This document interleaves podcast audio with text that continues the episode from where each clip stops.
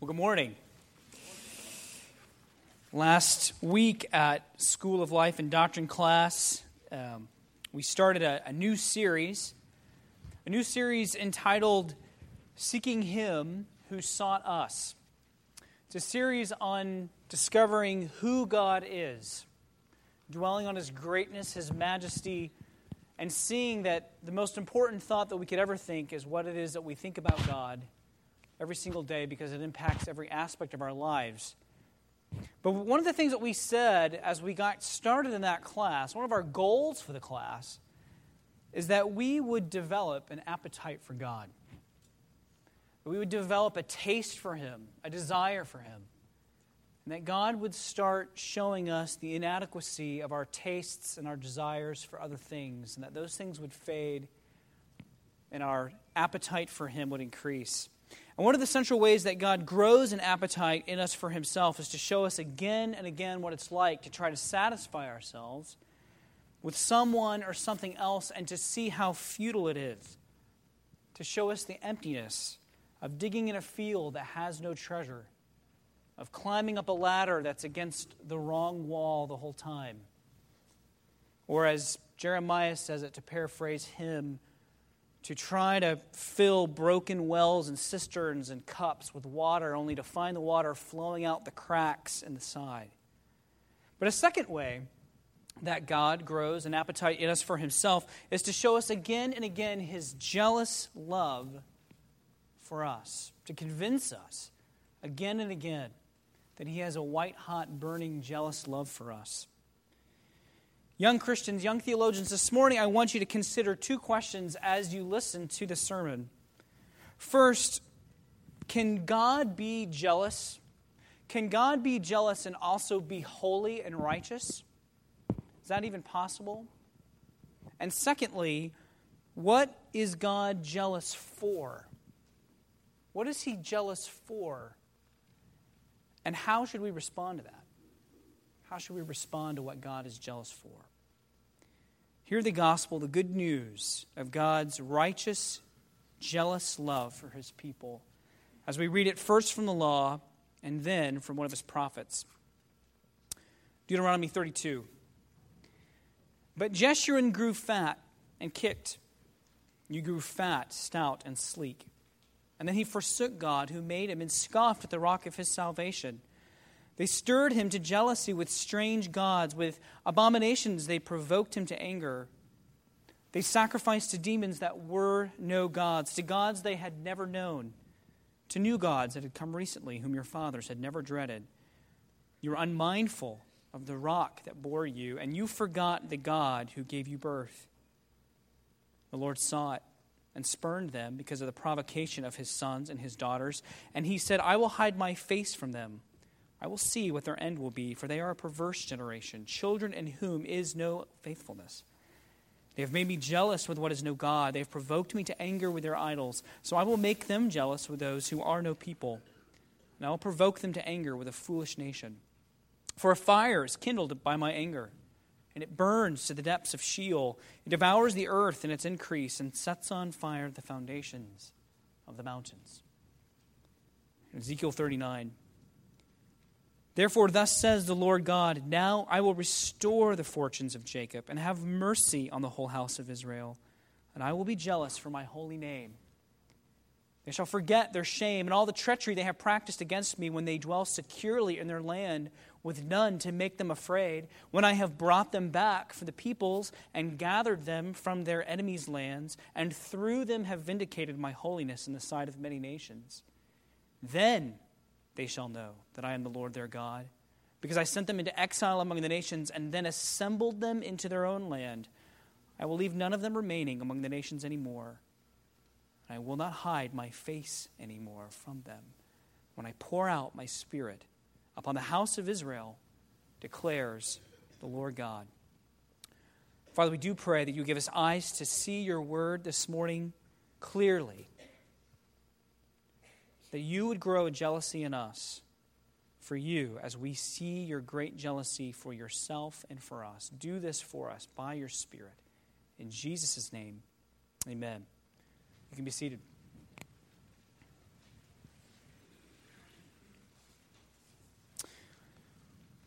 Well, it's almost always ugly. It almost always looks like an ugly pig that's just come out of the mire covered in mud and its own poop. And it doesn't really matter what we do to it. It doesn't matter. We can put lipstick on it. We can put a wig on it. We can put a dress on it and try to make it look pretty. But in the end, a pig is a pig. And there's really not a whole lot you can do to hide that fact. And that's what jealousy's like when we see it. That's what jealousy is like when we behold it. Because when we behold jealousy, we're almost always seeing it in ourselves or in others. And it almost always looks that way. The dad who stands on the side of the basketball court or the soccer field and screams and yells and berates his child. Not because he cares so much about the child or cares so much about the team, but what he cares about is how his child is making him look as he or she plays poorly. He's jealous for his own reputation. He's jealous for everyone to look at his child and think, wow, what a great athlete. I wonder who his parents are. And when we see it, it looks ugly. It's a room full of women who quickly and quietly size up the gorgeous woman who just walked in the room. Do I go and say hi to her just to be nice? Because I for sure would like to not have to do that. So what are we supposed to do? How are we supposed to think about God being jealous? First of all, maybe we should start with an earlier question. Is God jealous? Is that actually true? Is God jealous? And second of all, if he is, is it okay? Is it okay for him to be jealous? And let's start with the first of those questions. It's definitely the easiest to answer for Christians because the Bible is very clear. Yes, God is jealous. He's jealous. He says so. In fact, in a shocking way, jealousy is such a part of who God is. It's such a part of his character that he mentions it in the eternal expression of his unchanging law. Because that's what the law is. He expresses it actually in the Ten Commandments. We'll read it here in a second. Because the Ten Commandments are an expression of who God is.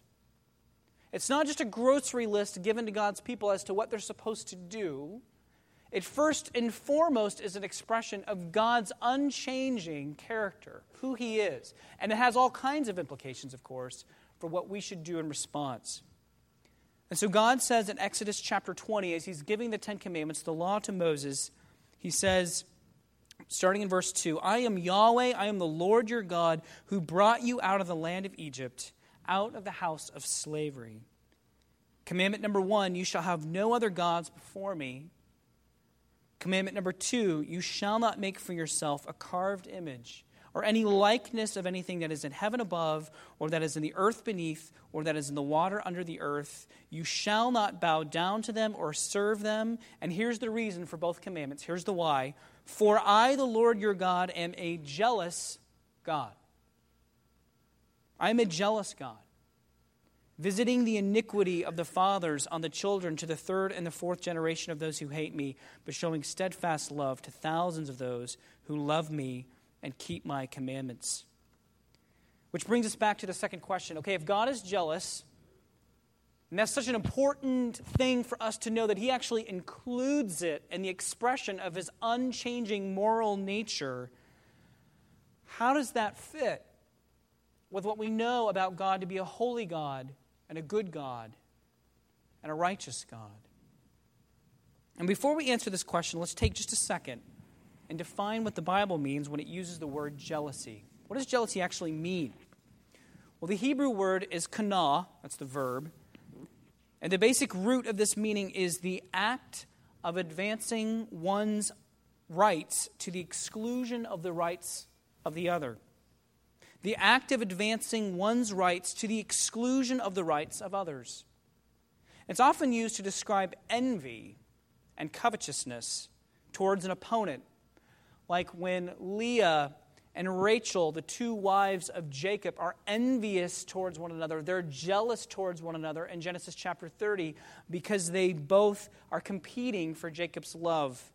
So a lot of times when we see the word jealousy in the Bible, it's being used to prohibit the sin of envy or the sin of coveting somebody else's possessions or somebody else's status. But when the word is applied to God, it carries the meaning of zeal. Zeal for the advancement of God and His glory over against substitutes. Zeal for the advancement of God and His glory over and against substitutes. And this is how we find God using it in the Ten Commandments. So in all cases, the word basically means the same thing. One party believes it has exclusive rights to something, exclusive rights to someone, and it's offended that that exclusivity has been violated. You know, that pay raise should have been mine. You told me the last cookie was mine, Mommy, not hers. Everyone should be paying attention to me and my pain or my success or my intelligence. Because my pain is so much worse than everyone else's, I should be getting more attention. Or my intelligence is so much greater in this particular aspect that people should be listening to me instead of others. But here's the big difference. As sinful human beings with distorted hearts that are always turned back on ourselves with their affections, we think we have exclusive rights to all kinds of people and all kinds of attention and all kinds of possessions and promotions, when in reality we don't. But God has the exclusive right. The exclusive right to our love, the exclusive right to our obedience, the exclusive right to our worship, because He's God. And so exclusivity, in terms of His advancing His rights for exclusivity, looks very different for God than it does for us, because it includes the full glory due Him from all of His creation, in a sense that doesn't apply to us. And that's the context, not just of the Ten Commandments, but that's the context of Moses' song here in Deuteronomy thirty-two as well. What happened right after God spoke the Ten Commandments? Well, Moses, you've, even if you haven't read that part of Exodus for a while, you're probably at least familiar with the movie, The Ten Commandments, right? So Charlton Heston is coming down the mountain, and he's bringing the tablets of stone, the Ten Commandments, with him, right? And Cecil B. DeMille thinks that not only was Moses' face shining, like the Bible says, after being in the presence of God, but evidently he had significant facial hair growth too. So his beard's like down to here. And he's coming down, and as soon as he gets into the camp of the Israelites, he looks, and what does he see? He sees the Israelites in full, absolute violation of all the Ten Commandments taking place right in front of them. All of them being broken like twigs. And most, maybe worst of all, the first two. I shall have no other gods before me, and you shall not make an image of me or any other god and worship it. And that's exactly what Moses, excuse me, that's exactly what Israel had done. They had begun worshiping a completely different god. They made up a completely new god, or rather they borrowed one from the Egyptians. And then they made an image of it. And they be, be, began to bow down to worship it. What about after that? There's judgment that occurs there. There's atonement that's made, judgment that occurs there. But after that, Israel wanders in the wilderness for forty years. And during that time, they turn to idols and unbelief on a number of occasions. And it gets so bad that God decides that that entire first generation of Israelites are going to die in the wilderness. And it's the second generation that's going to go in and inherit the land. So when Moses writes the book of Deuteronomy, he's writing to the second generation of Israelites to remind them of who their God is, to remind them of their history, to remind them of the mission that they have before them, to go and enter the land and to conquer it. But he knows what kind of people they are, because he's been living with them for forty years. There are people who have hearts that are easily distracted. There are people who love their comfort, who love the absence of pain, who long for a sense of absolute certainty and absolute security, which is simply just another way of saying there are people who do not like to walk and live by faith. And all of that means that there are people who will throw themselves down, they will bow down as quick as lightning to anything and anyone who will promise them these things. In other words, there are people like you and me. There are people like us. Idol worship is just me worship. Because I always fashion an idol in my heart, an image in my mind of how I'd like God to be, even if that's not who God is. And as I fashion that image of Him in my mind and in my heart, I begin to make a God that's more convenient for me. I begin to, to, to fashion a God who loves what I love and who hates what I hate, who wants what I want. I begin to fashion a God in my mind who's in my image, rather than think, seeking to be restored to His image, which is what I was created in, as an image bearer. This is what idolatry is. Whether it's a little wooden stone figure that you bow down to on your mantle, whether it's simply just an idol of the heart and an idol of the mind. Every idol starts out there anyway. And so all of this begs the question, why would God be jealous for us? Now, these are the kinds of people we are. This is the kind of people Israel was. And God was jealous for them. Why? Now, these are the kinds of people we are. Why would God be jealous for us? And we find our answer in both of these passages that are here on page six of your bulletin this morning. First, God's jealousy for us springs from His righteous demand for worship. Deuteronomy thirty-two fifteen. But Jeshurun, Jeshurun is the word, that Jeshurun means upright. God's being very sarcastic here. The upright ones, God can be like very cutting with His sarcasm, actually. The upright ones grew fat and kicked. You grew fat and stout and sleek. And what He's saying there is, you're going to go into the land and you're going to be prosperous. You're going to prosper. You're going to grow fat and sleek. You're going to be like a cow that has like full range in the pasture of all this wonderful grass. And you're going to grow fat and you're going to grow sleek.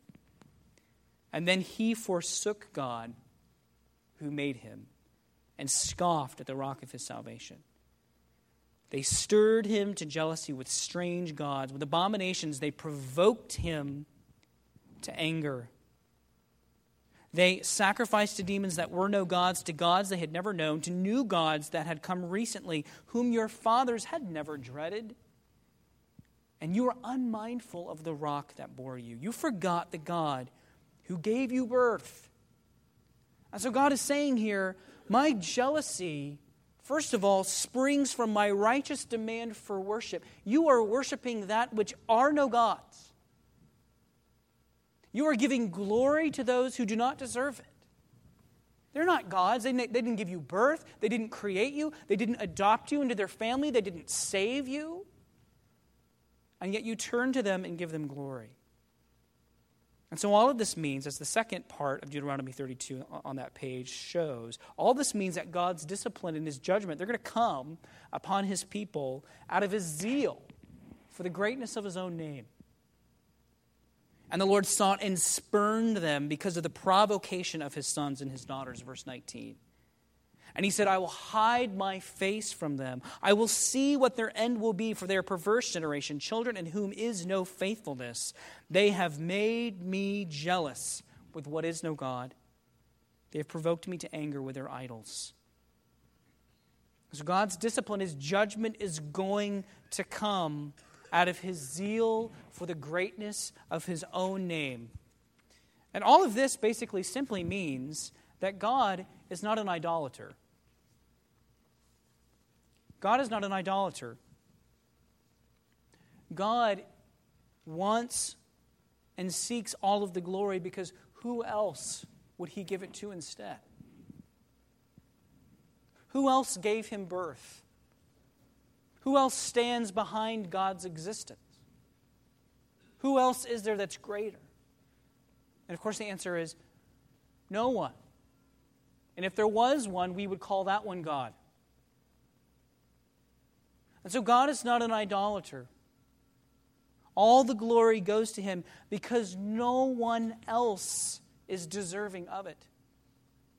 No one else is deserving of the glory, which means this. No one else is deserving of being called the most significant, the most important, the one who matters above all else. And he wants all the glory and praise because he knows that he created the world to function at its best, to find its greatest delight in glorifying him most. And that for his creation, for us, to give ultimate glory to someone else is for us to try and live a lie, for us to try to make a fictional reality work for us, and it won't. So God's jealousy for us springs from his own righteous demand to be worshipped because he alone is the creator God and the saving God, but it also comes from another place. His jealousy is driven from another source too. God's jealousy for us springs from his loving ownership of us. His loving ownership. Remember how the Ten Commandments begin. We didn't print them for you. It would be just too much, too many verses on the page. But the, as the Ten Commandments uh, began, as I read them a few minutes ago, I am Yahweh your God who brought you out of the land of Egypt, out of the house of slavery. Before he gives any commands, before, before he gives before he gives to Israel any commands at all, he says, first of all, you should know this. I'm the God who reached into your muck, into your mire, to the house of slavery where you were held in bondage and you could do nothing about it. And four hundred years proved it. And I reached in there and I pulled you out and I saved you. I'm that God. That's me. So before he starts with the list of laws expressing his unchanging moral nature and his demands on his people to live in community with him, God basically says, look, I'm the God who saved you. I'm the God who loved you. I'm the God who redeemed you. He starts with that. God's jealousy for us springs from his loving ownership of us. And so the Ten Commandments, they're, you know, they're not some way in which God has given to us to try to walk up this endless staircase, this endless stairway to impress him or to figure out a way to get into his good graces. The Ten Commandments are given to a people who've already been given those graces. They're an already redeemed people. They're earning nothing. They've already been loved perfectly and brought into fellowship with God by the time they receive the law. And so throughout Deuteronomy thirty-two, Israel is called God's sons and God's daughters because he's adopted them and saved them from the slavery they were in. They're called God's sons and his daughters throughout Deuteronomy thirty-two. And throughout all of Scripture, God's people are called the bride. It's another metaphor that he uses to talk about his relationship to us. We're his bride. We're the spouse of the Lord Jesus Christ. We're his wife in Ephesians chapter five. Which means this, that God's relationship to us is a covenant relationship. It's a covenant relationship. Because the husband-wife relationship and the parent-child relationship are covenantal relationships. They're formed by taking solemn vows, and then those vows are signified and they're lived out as we commit to one another in our bodies and our souls. They're covenantal relationships. And God has a covenantal relationship with us. He's taken vows. He's made promises to us throughout Scripture, beginning with Genesis three fifteen. And you can trace his promises to save his people, to betroth them to himself, to be faithful to them. And he's given us all kinds of things to signify those promises. As the church, we now see those symbols most expressly shown in baptism and in the Lord's Supper. And then he committed to us with body and soul by taking on humanity in the person of the Son, taking on full humanity. committing to us body and soul. We're in a covenant relationship with God. And the only proper response to unfaithfulness in a covenant relationship is jealousy. It's the only proper response. The only proper response to a broken covenantal relationship is jealousy on the part of the one who was violated.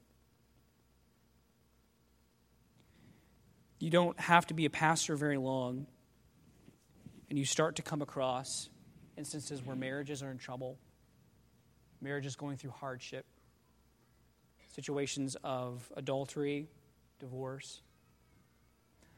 I remember one particular situation years ago where a husband was cheating on his wife with one of her friends, one of her close friends. And the information comes out, information gets out there, and as the pastors and the elders and leaders of the church are gathering around this couple to help them, they're shocked. They're shocked because the response of the woman, who, the wife, who'd been cheated on, there was never a moment in which her response to her husband or her response to her friend was, "You jerks, I can't believe you did this to me." It was... It was more like, well, you know what? She, she she turns to her friend. She goes, you know, I mean, I just want you to know, look, I forgive you. Everything's going to be fine. Everything's going to be okay. Let's, let's just keep going on being friends. It's okay. It's all right. Let's just forget it happened. Let's just put it behind us. That was her first immediate response. It was concerning. It was concerning because it calls into question the depth of her love and the depth of the covenantal relationship with her husband. I mean, don't get me wrong, the love and the grace and the forgiveness and the mercy, those are important places to end up. That's where we've got to end up. We've got to end up in the place of being gracious and forgiving and loving, but there has to be something to forgive first. There has to be something to be gracious about first. We don't get to leapfrog the stage of jealousy and anger and hurt and quickly move to the stage of grace and forgiveness when a covenant relationship is broken. That's not what God has done with our unfaithfulness. And so neither can we. We don't get to hurry up and jump to the resurrection without going through the cross first when a covenantal relationship is broken. And instead, a picture of what God does out of his jealousy towards our unfaithfulness is given from the passage that Jeff read a minute ago from Numbers twenty-five. It's an uncomfortable passage. When I was looking at it, I was like, do I really want to drop this on everybody on Sunday morning? It's uncomfortable. You got Israel again. They're in the wilderness, and they've given themselves over to the Baals. They've committed spiritual adultery against God. And God's jealous. It's his wife. He's jealous. And so he brings atonement to that situation. And atonement in that situation is judgment. He judges his people. The only way God's jealous wrath is assuaged, the only way forgiveness comes is through atonement. And atonement only ever comes through judgment. It's not, you can't just speak words of atonement. You can't just say, eh, everything's okay, it's fine, it's good. That's not atonement. Hey, let's just put this behind us, pretend it didn't happen. That's not atonement. Atonement is judgment. And so in this case, the judgment fell on the guilty idol worshipers, didn't it? In Numbers twenty-five. And Phinehas, the priest, he's commended by God because Phinehas shows a jealousy for God, a jealousy that moves him so deeply that he grabs a spear and he executes an idol-worshipping Israelite and his wicked wife on the spot. And it's a picture for us. It's a brutal picture, but it's a picture for us. Not just of the need for atonement, although it's a picture of that, Not just, not just for the need of atonement because of God's jealousy for us and for his name, but it is a picture of one who has God's jealousy for his people burning in his heart. And in Jesus, we have the fulfillment of all that Phinehas was pointing to. In Jesus, we have God the Son who's been made human, and throughout his life, his heart is burning with jealousy. Burning in jealousy to see his people leave their idols. Burning with jealousy to see them leave their self-righteousness and to be reconciled to his Father. Only instead of going and grabbing a spear and destroying the guilty ones, he goes to the cross himself. He's pierced with a spear. The spear comes to him out of his jealousy for his people. So it's a reverse, it's a reversal of what Phinehas does as he bears the judgment for his people's adultery and covenant unfaithfulness. And so the cross of the Lord Jesus is not God coming upon our covenant unfaithfulness. It's not him finding us in bed with an idol and saying, well, I wish you hadn't, but you did. Oh well, no big deal. Just know that we're okay. Let's pretend this never happened. No, that's not what the cross is. God could have just done that with words. But the cross is actions, brutal actions. It's God pouring out on his Son the full consequences of our unfaithfulness and pouring out his white-hot, jealous anger on his Son as a sacrifice in our place.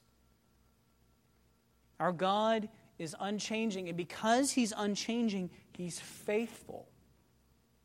And because he's faithful, he's jealous for his people, whom he loves so passionately and unreservedly, because there is no true love without jealousy.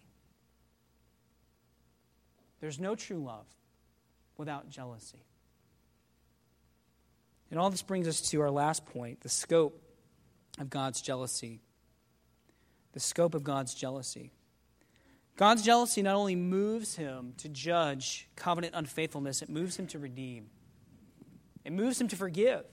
It moves him to repair broken relationships, to be gracious. And this is the picture that we have in Ezekiel thirty-nine in your bulletin. God says, therefore, thus says the Lord God, now I will restore the fortunes of Jacob and have mercy on the whole house of Israel. And I will be jealous for my holy name. So he's talking about jealousy again. There's that word. It's coming back.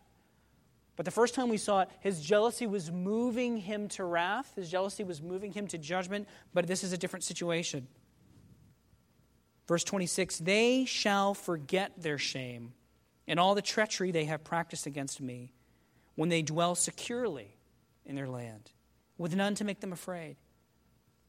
When I have brought them back from the peoples and gathered them from their enemies' lands, and through them have vindicated my holiness in the sight of many nations, then they shall know that I am the Lord their God, because I sent them into exile among the nations, but then assembled them into their own land. I will leave none of them remaining among the nations anymore. And I will not hide my face anymore from them when I pour out my spirit upon the house of Israel, declares the Lord God.